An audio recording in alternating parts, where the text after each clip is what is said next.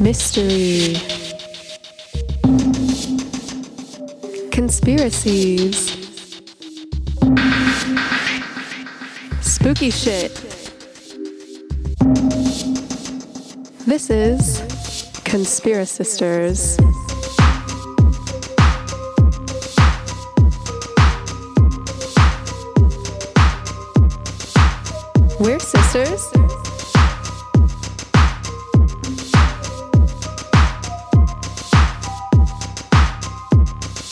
Conspiracisters.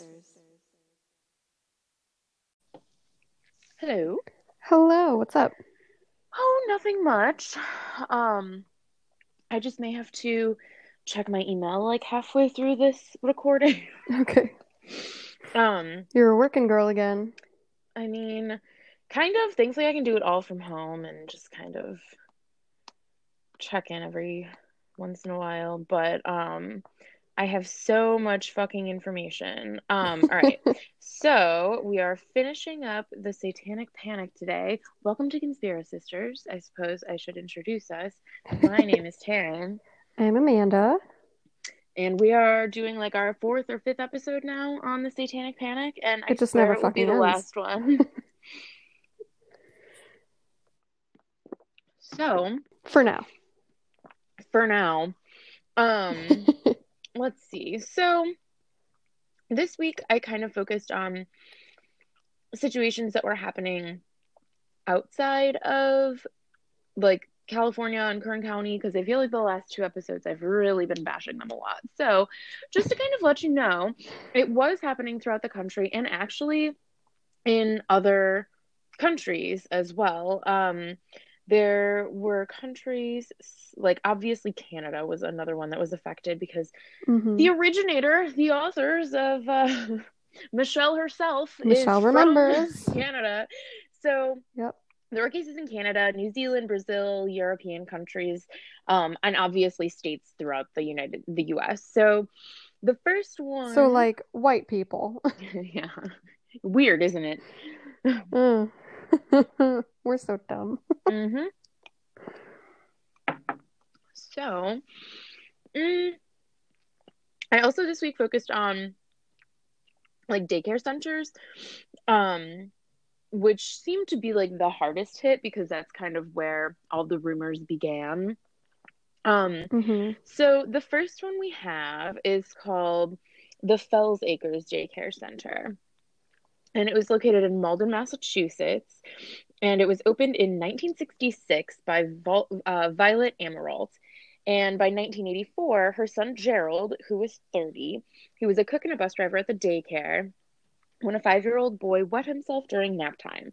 The boy's teacher asked Gerald to change the boy into his spare clothing, and later that year was discovered the child was discovered playing sexually suggestive games with his cousin. Um, Like, what? I don't know, it didn't specify. That's all that Wikipedia said. I mean, that's kind of that's kind of normal for kids, I think, especially with other kids. They're like, "How come your thing looks different than my thing?" hmm So, um, it's tough to say for sure. I don't really know exactly what happened, but apparently the parents were concerned. Yeah, So- okay. His uncle, who had been molested as a child, along with his mother, questioned him, and the boy claimed that Gerald was the person who had sexually abused him. Mm. Um, Gerald was quickly arrested, and police told 65 parents at the school to interview their children and look for signs of sexual abuse, including Oh God. bedwetting, changes in appetite, and nightmares. Um, police, social workers, therapists, and other authority figures questioned the children as well. So on January 23rd, 1985, Gerald and Violet, who was at this point 59, and then her, she had a daughter as well named Cheryl, who was 27. Um, they were indicted on 18 counts of rape and abuse of eight children. By September 1985, additional indictments were brought alleging the sexual abuse of 11 more children.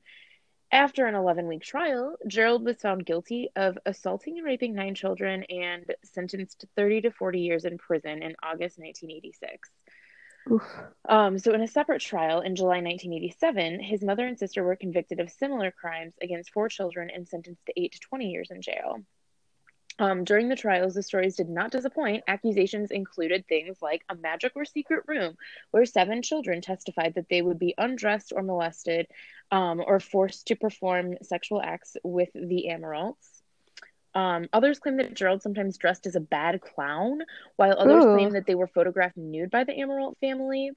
Um, they said that a robot would bite them if they refused to engage. Uh, the bad What? clown would throw fire around the room. I don't know. This is super strange. This is so, just the shit the kids were saying. yes. Oh, good lord! Apparently, Cheryl caught a squirrel and pulled its legs off. Um, that was her Like with her bare daughter. hands. That's the that's what they're saying.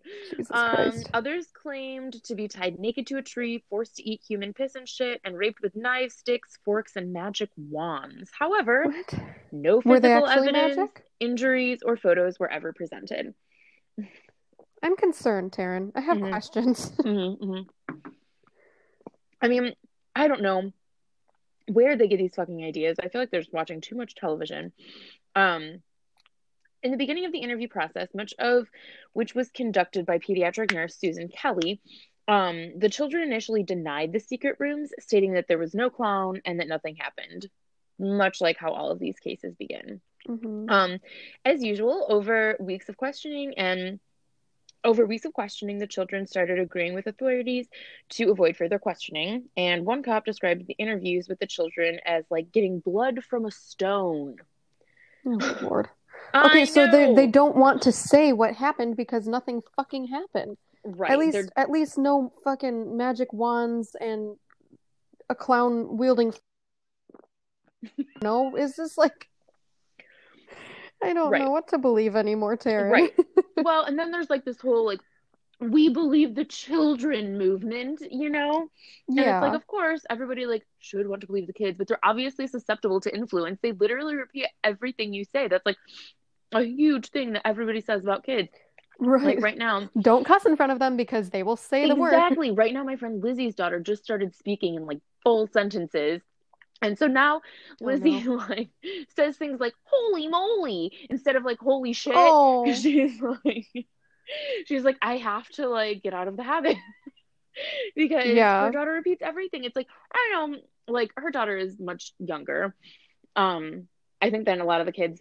She's not preschool age yet, you know, but still, I feel like kids still repeat after you for you know God, years. yeah. Um, anyway. I mean, if I hang out with the same people for too long, I start saying the same things Yes, that they that's do. very true. And I'm an Mhm, adult. mhm. Um, so they went through the so- typical song and dance. An interviewer told the children that her friend had already testified that a clown had made her take her clothes off. When the girl denied it happening to her, the interviewer said, "No, I believe your friend." Um, What? yeah, their case gets a little sticky from here. Violet and Cheryl's sentences were reduced in 1993, but the Massachusetts Supreme Judicial Court reversed the ruling. So in 1995, the two women were freed on a successful appeal after eight years in prison. However, Oof. the Massachusetts Supreme Court again reinstated the conviction in 1997, stating a need for finality. Um, Violet Amirault actually died of cancer awaiting her verdict in 1997 at the age of 73. Um, in October 1989, Cheryl, her daughter, was finally able to settle her case, being sentenced on time served.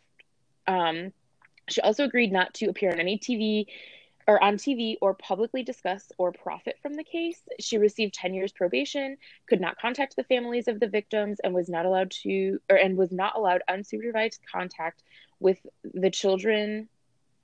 Um, which is super fucked up. Basically, like they don't want her to speak out about how they Mhm. wrongfully put her in prison for eight years. Fucked Right. up. So, Judge Isaac Borenstein stated of her release these grave errors led to the testimony of the children being forever tainted. The only allegations made by the child witnesses occurred after they were subjected to the admittedly suggestive interviews and investigative techniques, as well as inappropriate, even if understa- understandable, influence by their families. Moreover, neither behavioral symptoms nor physical evidence which may be consistent with child abuse, were revealed until after the children and their families were subjected to these improper interviewing and investigative techniques. Techniques. Mhm. Um, these alleged symptoms were only discussed after the families were overwhelmed by the panic, hysteria, and media attention that snowballed this case into national headlines and widespread concern about ritualistic sexual abuse of children. So it's like finally, by like what, 1999, they figured out, like, oh shit, like this was all kind of like hearsay. Um, mm-hmm. Gerald, on the other hand, was rejected a commutation in both 2001 and 2002. He was ultimately released on parole in May 2004 after 18 years of prison. He was 50 years old. oh old. God. Like, oh my God. Um, so that was just one instance on the complete other side of the country, you know, Massachusetts. So it's definitely not like only central. Yes, exactly. Yeah. Mm let's see. So the next one I have is about the Little Rascals Daycare Center in North Carolina. Um, this one happened a couple like right around the same time, but it started a few years after. Um, the what was it? Fells Acres Daycare Center.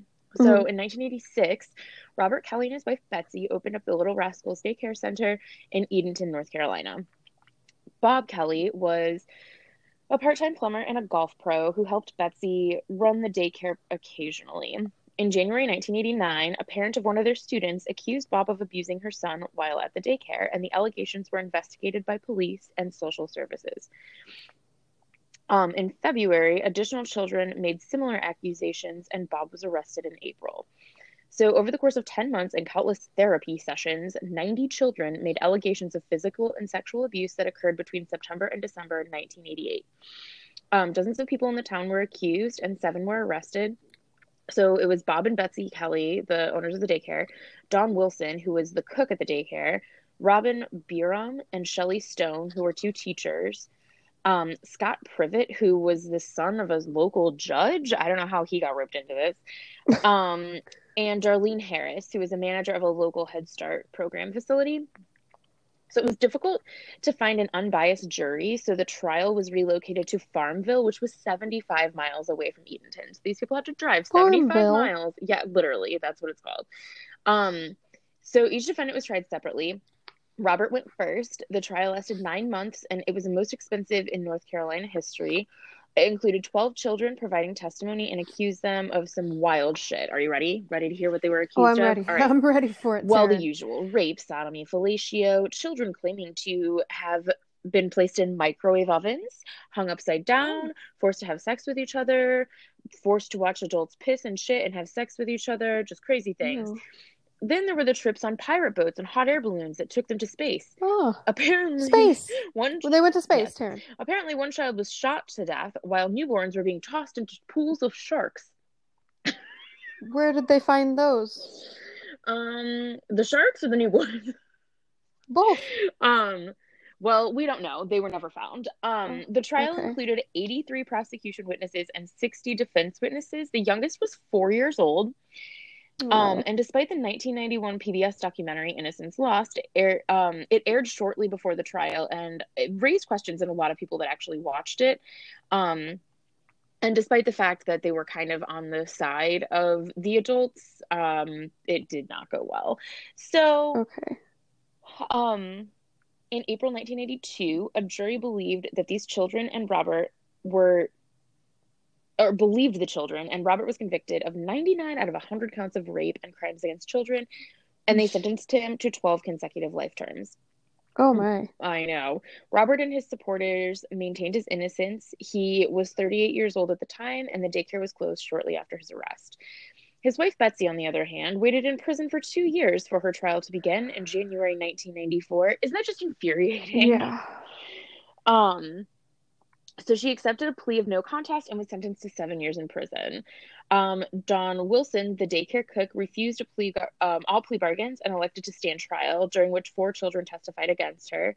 The jury convicted her, and she was sentenced to life in prison. Mm-hmm. Um, the state dismissed charges against Shelley Stone, Darlene Harris, and Robert uh, and Robert Byrum, even though he spent a year in prison waiting trial. Uh, Scott Privott spent three years in jail and was released on bond when it was reduced from $1 million to $50,000. He avoided trial, accepted a no contest plea, and was put on probation.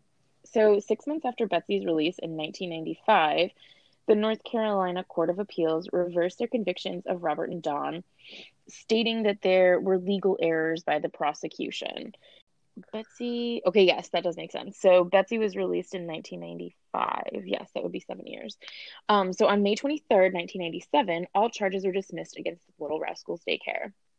It should be noted. That's fucking insane. isn't it? Like, oh, well, our hands are clean. Um, it should be noted that before the investigation began, none of the children had ever said anything about being abused, and these allegations were typically suggested first by authorities and therapists. In the PBS follow up um, to Innocence Lost called The Verdict, they described jury misconduct, which I don't know, it seems to me kind of like they were trying to inform themselves, but I don't know anything about like juries and like huge cases like this. So one juror failed to disclose that he had been sexually abused as a child. Like, yeah, that definitely Aw. seems like something that they should disclose when trying a case about sexual abuse. Um, another juror brought in a magazine that described supposed traits of pedophiles.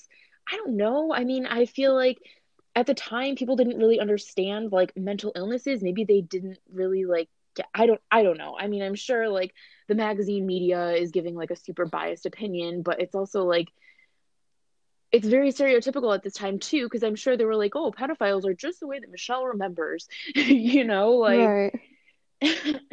so um and then another drove to Edenton to look at the shuttered daycare center. So I guess that's not allowed. Like, I mean, I don't I don't know. That to me doesn't seem like crazy. I Right, you can't, I mean, unless you're like breaking in, like, what are you gonna find? right. And like you and I have talked about before, like sometimes they even take like people to the crime scene of like a murder or Yeah. something, you know, like I don't know. So that didn't seem that crazy to me, but apparently, I mean, it's I'm it's good. I'm glad that, you know, there was a reason that they found to um kind of like overturn Yeah. this verdict.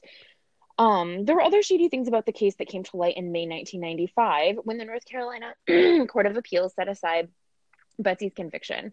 Um, so the judge didn't inspect the critical, uh, some of the critical files that were given to him.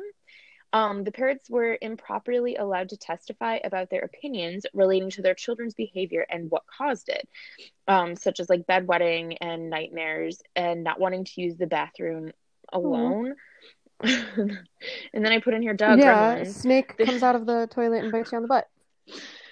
Dude, okay, I remember as a child, we went, dad and I went to like Blockbuster or something, a video rental place, and I had to use the bathroom. In the bathroom, there was a poster and it had all these gremlins popping out of the fucking toilet. I was terrified. I was like, Mom, will you stand outside the door for like weeks? Oh, like, I was so scared that the gremlins would come up through the pipes. Um, so I mean, it's not crazy. Like, kids Yeah. think wild shit. Um, so, also, Robert's first defense attorney withdrew from the case upon learning that his son may have been a victim. So, however, he was allowed to testify against him anyway. Um, so, while Robert Kelly was released on bond in September 1995, he was indicted again on new rape charges in April 96. His previous conviction was dropped. They entertained the idea of the new rape charges, but they were dismissed in September 1999. So, like, you know, four years later, um, this guy like cannot catch a break. Betsy Kelly was released after a year, one year of her seven year sentence. Um, so it was three years in total because remember she sat waiting for trial for two years. Um, and then John Wilson was released from prison in October 1995, and all charges were dismissed by 1997. It did not say anything in here about them getting like any type of like reparations or rewards or like anything Of course for not. like Yeah. you know like anything to settle the situation. So I guess it was just kind of like, well, your charges are dismissed. Sorry, our bad. Oops. Um, Go back to your regular life. It's like I've been in prison this whole time. Oh my God, I know. And it's like, how do you fucking explain that to people like when you get out? I mean, I was wrongfully convicted. Oh, where are you now? So you did time. Yes, I did time, but not for the reason you think. Right. Exactly. So, my final case is our only one that's outside of the country in Saskatchewan, Canada. Um, so I did my this is the freshest in my mind because I just did all the um research for it last night. So I got the information from Wikipedia, and um, there was like a super long CBC News article from March 2020. And CBC News actually created a podcast called Uncover. Uncover? Oh, yeah. listened to it? So they have, I think season five or season six is focuses on like the this Oh. daycare center. Um, yeah, and like a couple, there were a couple other cases that I'll kind of talk about too that happened in Canada at the time, and it was like a pretty small town too, so it was kind of fucked up. So, um, while the majority of these satanic ritual abuse cases occurred in the U.S.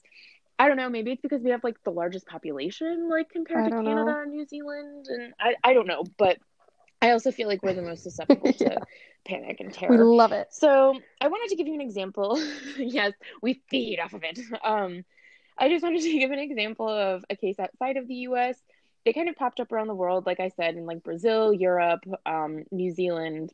The the story, this story, this particular one, takes place in Martensville, and it is located in the Saskatchewan region of Canada in the early 1990s. So just to give you an idea, since we're from America, I want you to be able to relate to where the Okay. fuck this is.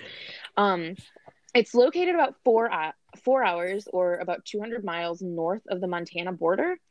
Um, and it features a largely Mennonite community. And as of 2010, had a population of about 10,000 people. So what is that like the size of Morris? Uh, I think they have 12. Morris? I don't know. Um, um, is Mennonite Amish?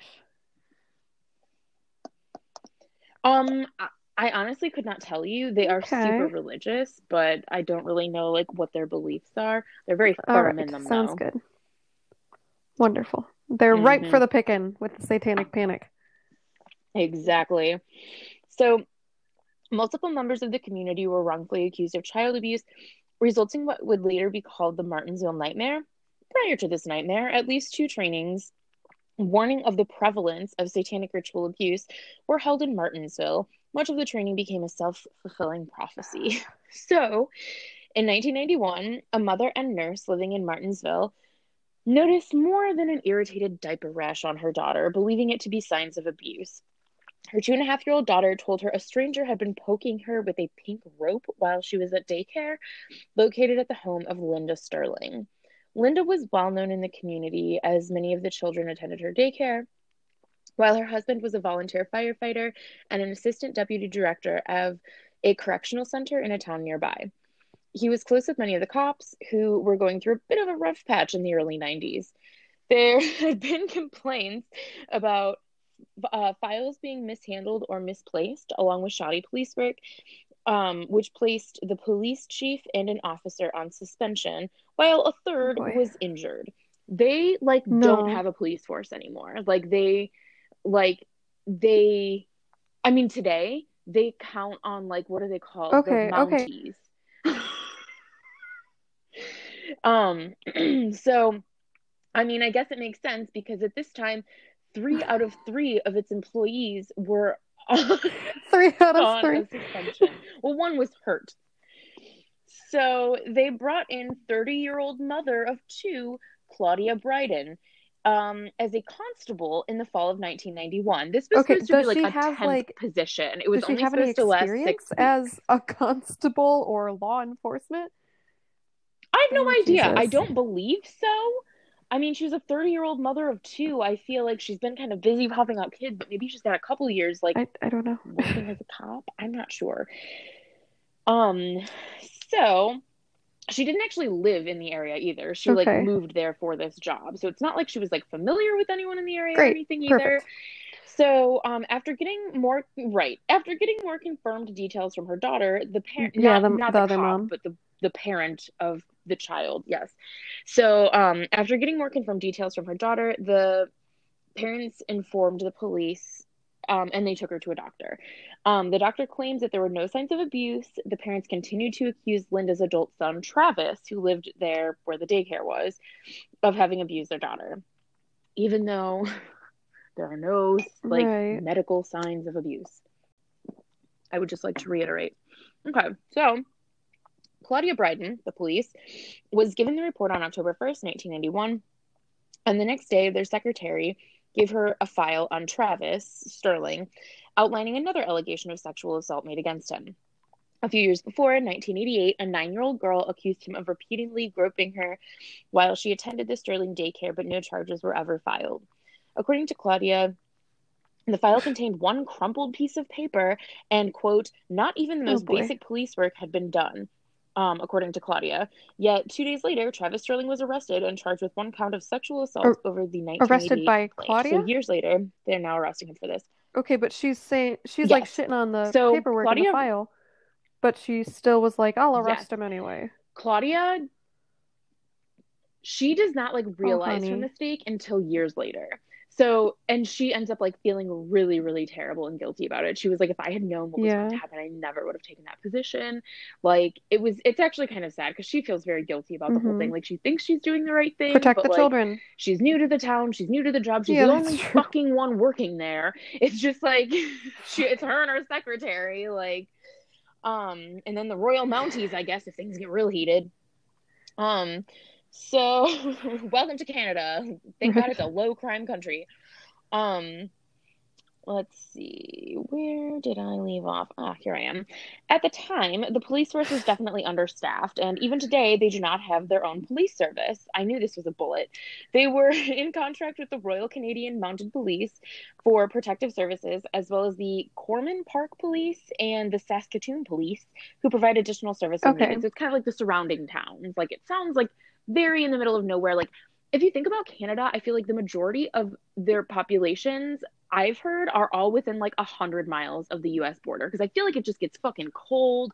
The land isn't like great for you know planting Sure. up there like that far north. Like I, I don't think there's like a ton of shit up there. So this you have to realize is like two to three hundred miles north of the U.S. border. So I can't imagine there's like a lot of big towns or like crime or anything going on. There's not a ton of like major metropolitan areas.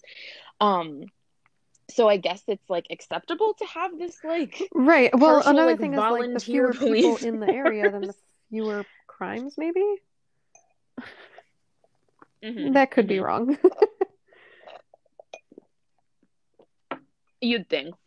Um, so let's see. Um, oh, needless to say, Claudia, who was a temp employee, in over her head and in need of backup for more experienced, and she needed backup from a more experienced investigator. In comes Rod Moore, a corporal from the nearby Saskatoon Police Service.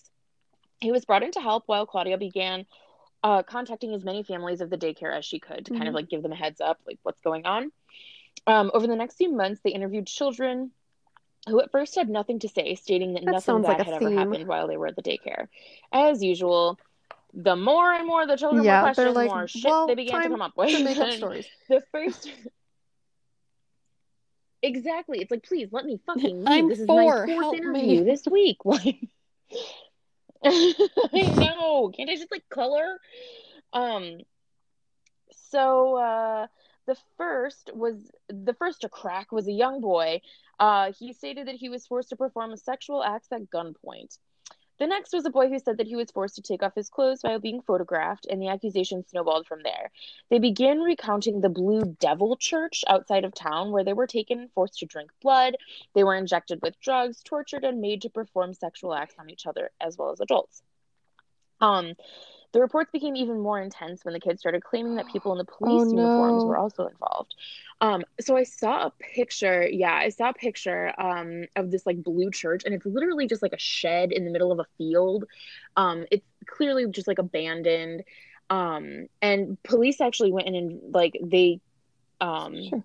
Inspected, investigated it. Um, they searched it, and um, obviously they didn't find anything super incriminating. But I'll get to more details later down the document.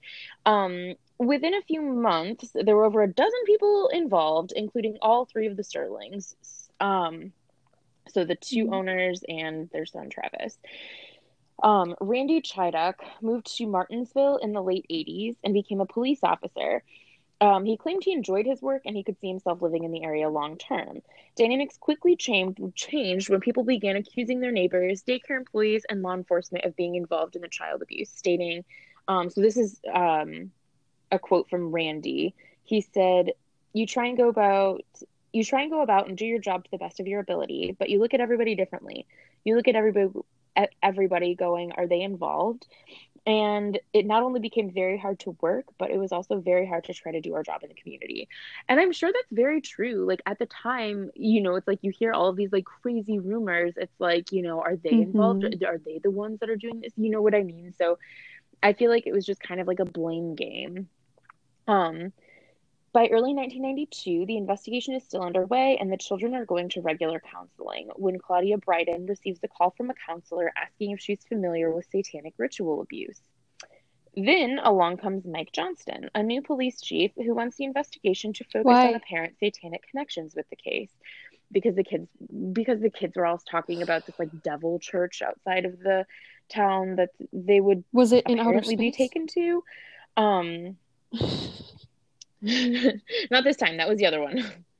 Um, so in April of 1982, oh God, this gets good. A local pastor sent out an urgent memo to the Martensville Municipal Police Service warning of an God. invasion, stating, quote, so this is what the memo said. The indications were that tonight was a very important night with the occult and the preparation of potential victims. The group in town is known as the Brotherhood of the Ram, Hmm. with the ram being a reference to Satan. I think we could have made that connection. Thanks for the clarification. but thanks for clearing it up, Pastor. Um, he warns that the group can and does offer human sacrifices. Churches would be targeted. Obviously, everyone wants a fresh Christian. Um, buildings would burn and children would be stolen. Um, while I told you these fucking Mennonites, man, while the police force was shaken and worried about an impending attack, no one ever showed up. And after about five days, things went back to normal. It's kind of like a false alarm, but still, you know, Mhm. stirring shit up, just stirring the pot. Um, by the end of the investigation, nine people. So we had the Sterlings, all three of them. There was a teenage girl who, Mhm. because she was a teenager, her name wasn't released. Um, there were five cops and two former police chiefs, um, two including two former police chiefs. I'm sorry, uh, and they were all Ooh. facing a collective 180 charges. An RCMP task force led by Rick Pearson was brought in to take over due to the size and growing media attention of the case and probably the involvement of the cops. You know, you think that's kind of like a conflict of interest. Um, they end up reinvestigating the whole case and found flaws in the way that it had been handled, most notably Uh-huh. in the questioning of the children. Uh, they realized the case didn't have any solid or physical evidence. On the medical reports, d- um, per, did not prove the accusations. Only children's testimonies that have been heavily influenced by un- investigators were the only thing pointing that to any wrongdoing. Um, so Pearson had doubts about the children being brought to the Devil Church and found claims that could be proven false, which led to the remaining suspects being cleared and no further files or charges filed. So, despite Pearson telling prosecutors after dealing with the suspects, it is obvious that some errors in identity have been made to the children. Um, let's see. But so by the end of 1992, prosecutors decided to forego all preliminary hearings and go straight to trial, a move that was meant to minimize the trauma of the children. But I feel like it yeah. made them more comfortable about lying. You know what I mean? Um, if they like didn't have to Mhm. face them or face a crowd, I don't know. So, all right. I'm just going to kind of quickly go over the trials. It's kind of like boring dates, and you've heard it all before, but Mhm. just so you have an idea how long these people were in jail compared to in America. So, as usual, in these types of cases, every one of them depended on the testimony of children, as there was no physical evidence going into the trials uh, by early 1993. While many of the kids claimed to have been taken off, uh, taken to the Blue Devil Church, the Blue Devil Church outside of town, the shed-like structure had been searched twice without finding any human hair, sperm, or blood. The first to be tried was a young girl, um, or a young woman. She was 16 to 19 years old from like the beginning to the end of this ordeal. Um, like I said, they never released her name. So through the duration of the trial, she was accused of, or she was accused by two boys, ages nine and 11, during the trial. Um, and they said that they were accusing her of a sexual assault, unlawful confinement, my and threatening to use a gun while committing sexual assault. I know. The trial lasted two months and resulted in conviction of seven out of 10 sex related charges, and she was sentenced to two years. Her convictions would later be overturned on appeal. Um, the second trial was for the Saskatoon police officer, John Popowich, um, who said that he had only been to Martensville once to stop at a gas station to get gas. He Oh was accused of sexually assaulting. He so he didn't even live in this town. Um, he was accused of sexually assaulting two boys, locking them in freezers, drying their blood, and raping them. He spent a year awaiting trial, during which time his wife was harassed at work and his daughter was bullied at school. So it sounds like in Canada you don't stay in prison during Well, that's nice. like leading up to your trial. Um, it doesn't. Yeah, I mean, I guess I mean, as long you're as you're not like running murderer. away Um, or committing more crimes. yeah. So prosecutors claimed that because he was Hopefully, hopefully you're right, trying if you're getting into a shit in the meantime, You know? I would hope. Um, so prosecutors claimed that because he was a cop, he would know how to cover up any physical evidence, so that's why they were unable to find any. Uh, the children failed to identify Popowich in a live lineup at court, so the judge ruled that it had actually just been a case of mistaken identity. Mm. So the prosecutors dropped the charges then and there. Um, the third trial involved the initially accused daycare owners, the Sterlings, Ron, Linda, and their 23 year old son Travis. They were accused of using their home as a hunting ground for young victims, being accused of assaulting up to 15 kids in their daycare, to which they pleaded not guilty. The trial lasted five months, the longest in Saskatchewan's history at the time. How cute, five months. And resulted in the prosecution dropping 15 of the 60 charges due to lack of evidence, and the number of victims fell from 15 to 11. Um, Linda and Ron were cleared of all charges, while Travis was convicted on eight. So, um, let's see. So the aftermath. This is kind of how they end up figuring out that they were innocent. So after the Sterling's trial, the four remaining cases, who were the three Martensville police officers and and one Mountie, they were all dropped. John Popowich went back to work as a cop, and while citizens were skeptical about letting him remain on the police force, he eventually settled for $1.3 million in malicious prosecution suit, and he was the only one of the five who received a formal apology from the Fuck. government. Um, the other people, yeah, the fucking Sterling family only received like a hundred grand, and this fucking Of cop course. got one Cops, I mean, million. regardless of what country you're in, Um, cops always win. I know. So Travis Sterling was the only person whose conviction stuck, but six of them were overturned to, due to lack of evidence. Um, he was sentenced to two years for the remaining two counts of sexual assault. Thankfully, the investigation techniques would later come under intense scrutiny. Investigators questioned the children repeatedly, often in a suggestive manner. They did not report any abuse until they were specifically asked about it and denied it when they were first God. asked. The kids did. Uh, some of the children were questioned. Some of the children were questioned over a dozen times. Uh, investigators asked leading questions and praised and rewarded them for disclosures, Oh whether my they God. were true or not. They told them that they I'm could so go. mad. I know, I know. They told them it's it's infuriating. They were told that they could go play outside if the investigate if they told investigators what happened. They complimented them for their bravery. They were promised coloring books and allowed to play with the police That dogs. sounds dangerous. Many of the children, right? Many of the children were given a government issued book. Oh, this is good. Many of the children were given a government issued book called The Secret of the Silver Horse about a young boy who shares his account of abuse with two of his friends. After being read this book, sometimes more than once, at least two of the children told stories similar or identical to that Uh, that was in the Uh, book. How is this evidence?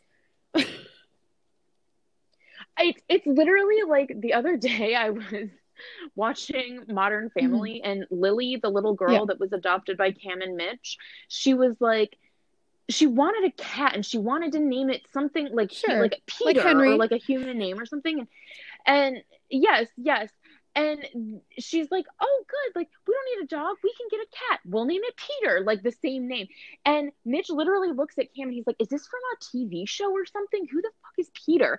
It's literally like kids Yeah. see things or read things or you know what I mean? They like I don't know. I feel like it's very easy for kids to just kind of like repeat stories that they hear, like whether it's true or not. I mean, it's like, yeah, of course you want to believe the innocence of a child, but it's just kind of like they're only doing what, what they, they think, think- is right. Like Or what they're they don't have a mind by, of their own yet. You know, like I, one of my students, Right. she's 10, and every time she like successfully does a mm-hmm. song, she does like a dab. It's hilarious. She's really oh my god. She is. hmm we get lots of dabbing out of her. Um, let's see. No, you're so, good. I'm nearly done. Parents of the Sterling parents of the Sterling daycare children claimed that they were told by police that their children had been abused before they had provided any testimony. This led to parents further pressing their children for information that was at first denied completely. The children never mentioned the Devil Church, where there was a freezer cage and an axe, until they were shown photos of the location by police. Okay. Like, have you ever been Mhm. here? You know what I mean? It's like, well, they never said that they had been out to like a shed in the woods, or you know what I mean? Like, there were many inconsistencies with their stories. Um, for instance, one child claimed to be locked in the cages or locked in a cage shown in photos at the Devil's Church. However, investigators found it was only chicken wire. It wasn't sturdy Right. enough to like hold a child, like he could just walk away. Um, so kind of just to like sum this whole thing up, like why do we think this happened? I have some bullets.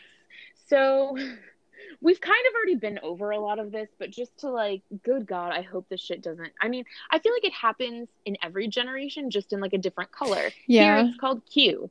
You know what I mean in this generation. So there's like always some, we have like the satanic baby eating devil. That's just me. that are all apparently Democrats. I eat babies. Um, they're delicious. Um, Right. what else would my shark eat? So, hmm um, we've definitely been over this, but just to kind of recap everything before we wrap this whole fucking satanic panic up. So, women were more commonly working during the 70s and 80s, thus, more daycare centers popped up and children were left in the hands of virtual strangers. Duh, that's like these Um, are just like three examples. You might of course, may or may not know the answer though. tell me. Like when daycares and stuff first I don't know. started, did they have to be like certified or like go through any training or anything to operate?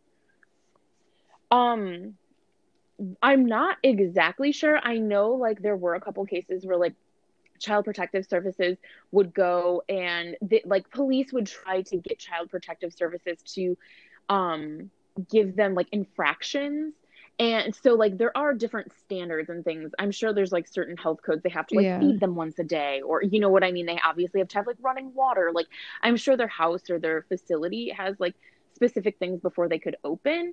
But when it comes to like actually like being trained on like being a nanny, how to change a diaper, how to like take care of a kid. I don't know like what kind of training. If it was just like, oh, Okay, these are moms, yeah. they've done it before. You know what I mean? Like, I, I don't know if there's anything specific. I mean, I don't even know if they do it now. Right? Like, She- Hannah was she qualified? daycare, Like, I mean, not.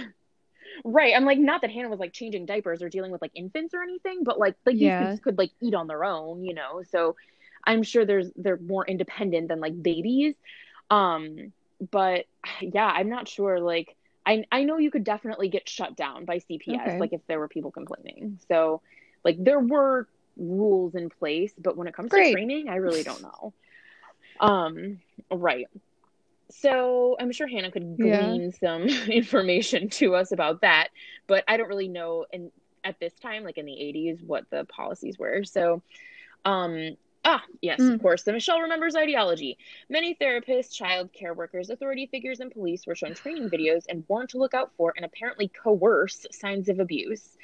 Um, ah, the We Believe the Children movement.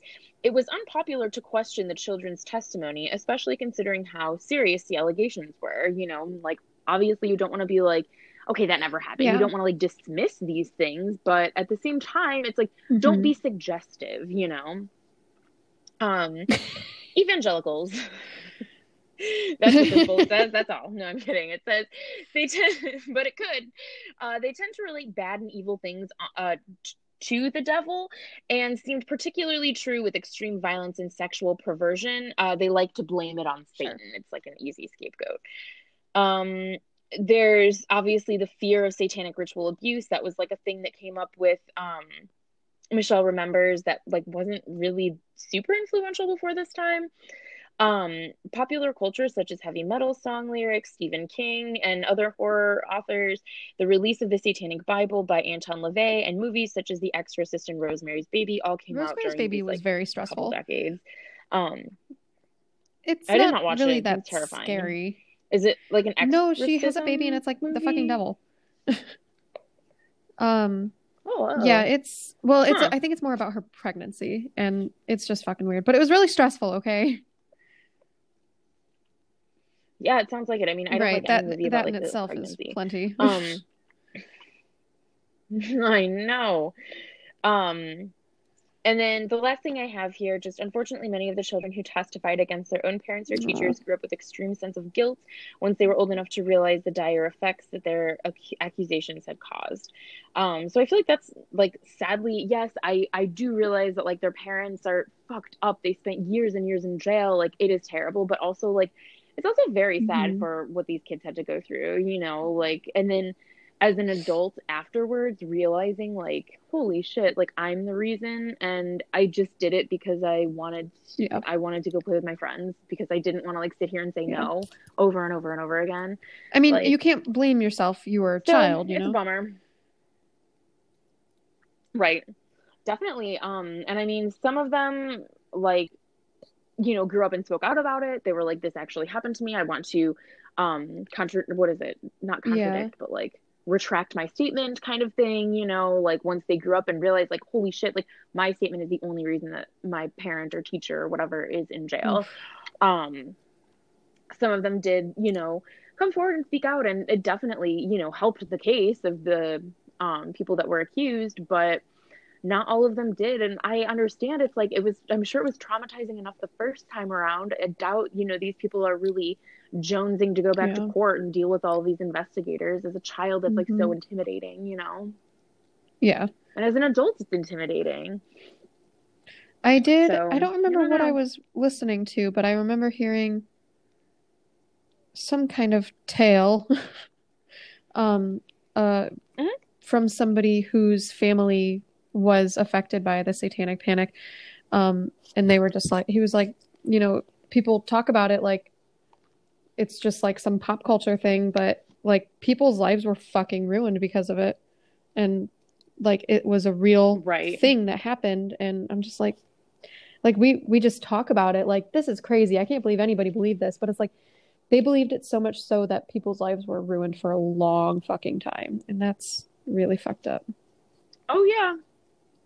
I mean, yeah, the a lot of these people went to jail for years and years. I mean, it's pretty crazy the Canadian one was pretty lax. Like, I mean, not lax, but I Mhm. feel like they caught it before these people were like really imprisoned. They Yeah. weren't in there for decades or um I mean, it's still terrible and crazy that it happened, but um it seems like they were a little bit more open to questioning the judicial system. Sure. I guess is that what it's called? I'm not sure. But uh, I guess the law enforcement. Um, but there really wasn't any either, you know, like law enforcement was pretty like Right. There were the three out of three were out of commission. Like what the fuck? right. That's rough, man. Simultaneously. That's rough for any town. And then this starts It is, happening. yeah. So Ugh. know. poor Constable Claudia.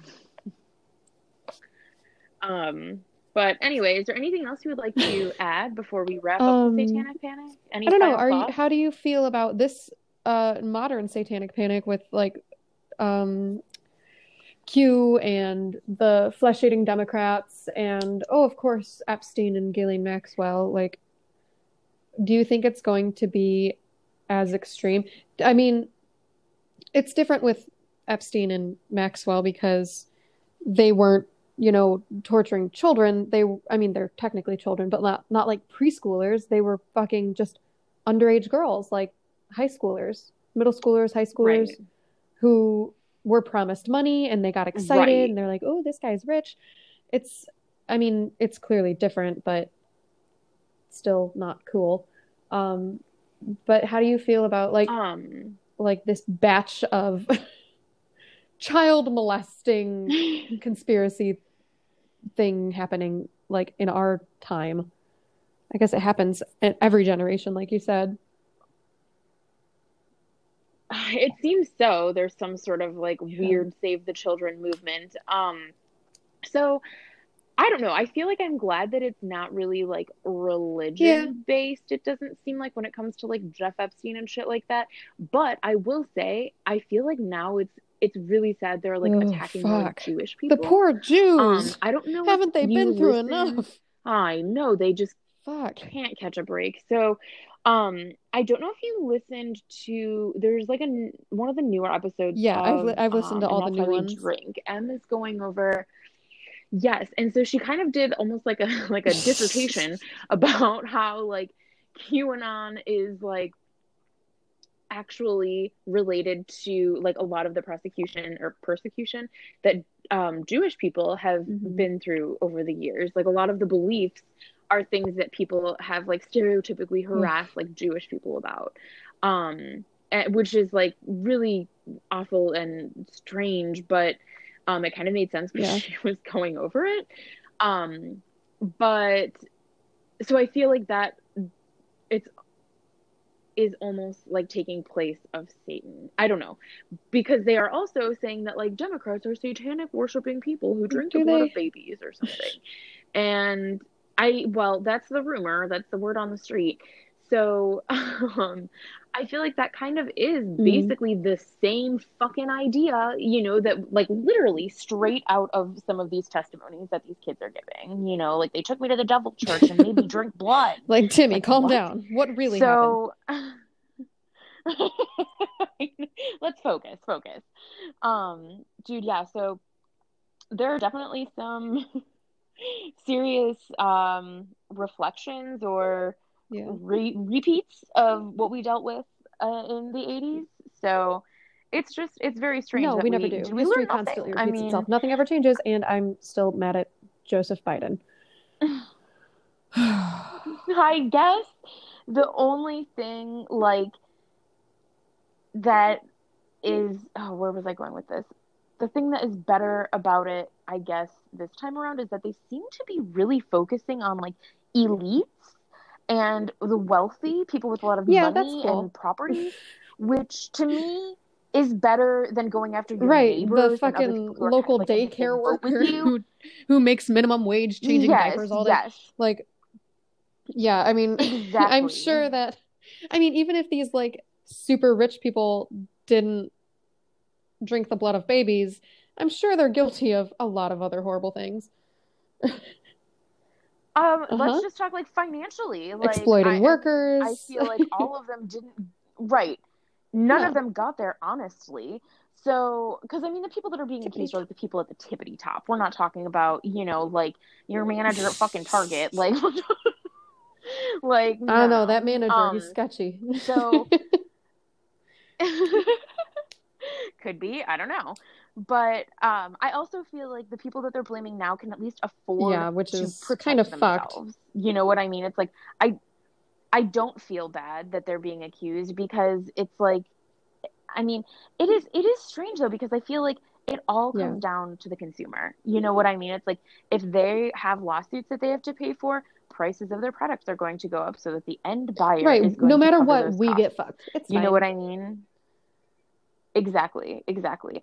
So, I mean, it's shitty because, like, you know, you see, like, all these politicians, especially during, like, the Trump administration, they were, like, all coming out saying that, like, oh, these people are diddling children or, like, sexually assaulting women or, har- like, a lot of harassment charges, you know, were coming out, like, with the Harvey Weinstein shit and, like, just like these very powerful people. And the most fucked up thing about it is, like, yeah, it is great that these politicians are finally being outed, but guess who's paying for all of these court cases that they're fighting against it? Like, we are paying for them. Like, we are paying to represent these people for the months and months of Right. litigation that goes into like proving their guilt or innocence. It's like Yep, the I mean, the women ones that they for all of this. Like, that are accusing them, their tax dollars are going towards the defense. Like that's that's Yeah. infuriating. Yep. It is. So, I mean, that's definitely something to consider. It's like, yeah, it's great that like finally women are speaking out and you know, these people are being like airing their dirty laundry and getting it over with. Like it's great that like it's finally being acknowledged that it's not okay that they behave this way, but the way that they're going about it is like I don't know. I feel like this is private.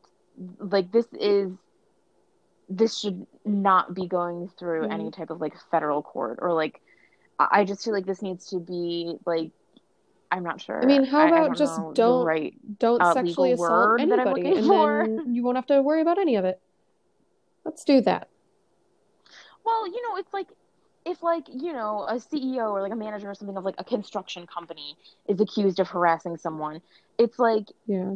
We don't pay for that you know that's like a private litigation like him and his company are going to pay for that not like the taxpayers but because it's a politician i feel like don't we have to pay for their legal fees like like we're I mean, it's just like Britney. it's i, don't- I don't know She's literally paying for her lawyers and her father's lawyers. Like, i know ooh, that is it all comes back to Britney. wow Everything comes back to Britney. I know. Poor Beast Bears. God love her. Well, anyway, um, I'm excited to listen to your story next one. week. I have Okay. to do Lisa. I have to let you go. But Awesome. I look forward to it. Um, I'm glad Me I can stop too. talking about child abuse now, and I'm gonna pick something Great. like Something aliens next week or lighthearted. something Thank fun. God. yeah, yes. I know. I know. If I just fucking talk about Michelle Fuck. One more goddamn time. I can Michelle forget Michelle. Michelle forgets. Wonderful. Well, Conspiracy anyway, Sisters Conspiracy Sisters unite. Thank you.